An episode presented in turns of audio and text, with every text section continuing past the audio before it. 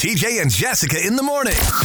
972 9292. What do you call that thing at the grocery store? You know, when you got you go to the line and the belt's running and there are people in front of you putting their food up there, and then you are supposed to get that stick, Like the divider? a a divider, and put it between your stuff and their stuff. You know, Yeah. it's called a divider. I, So, it's, uh, I don't know. I was yesterday. Does it have an official name? I don't know. I never even thought about this thing until yesterday. I got home from the Stingrays game. Judy needed a couple of things from the grocery store, so I ran down to the Food Lion and got what I needed, just a couple of things. And I get in line behind this lady. And just like I always do, I reached over and got the divider and started putting my food up there. Mm-hmm. And she turned around and looked at me and took the divider and instead of putting it across the belt, she turned it straight up and down the belt Why did she do that? because she said I was doing it wrong. She goes, I get so tired of people doing this wrong. Oh, And I said, Excuse me?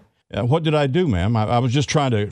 basically, you put it there to separate the two orders. Right. But she said, I didn't know there was a direction it had to face. apparently, the right way to do it is to make it go the lengthwise on, on the belt. Mm-hmm. And that gives everybody absolute space to know when that order's done and when that order begins. I think the the other argument with that too is I, I worked in a grocery store. It was my first job ever. I was 16. The problem with that divider sometimes is when the when the belt is moving and you're scanning items, if if the divider gets past that sensor, it keeps moving those items forward. It might push that divider up onto the counter Yeah, and you don't yeah. see it and you could keep. So But- by doing it long ways, it gives you that whole amount of length to stop the sensor. to stop the sensor. Yeah. And I'm going, well, you know, ma'am, I never thought about that, but it absolutely makes sense. I said, I- I'll start doing it that way. I way. think that's ridiculous. apologize. No, I No. think that I, I think there are some good things to it, but I feel like you're wasting that much space where I could put more groceries on the belt. Mm-hmm. If I have a full cart of groceries, and let's say the person in front of me is taking up half, and I can only use half right now until they finish or start that order,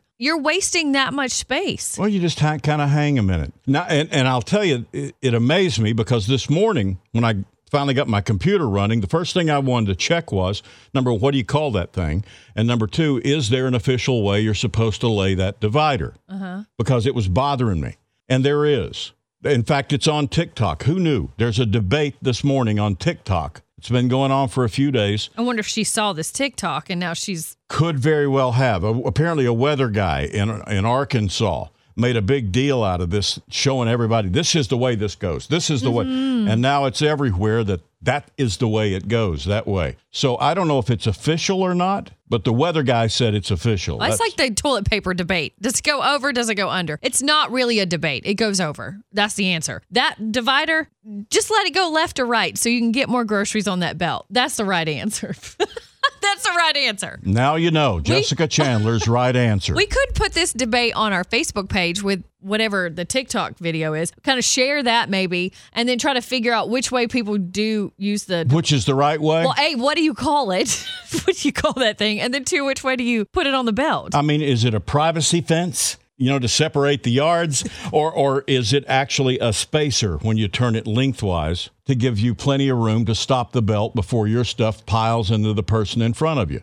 a privacy fence. Really? I'm just saying.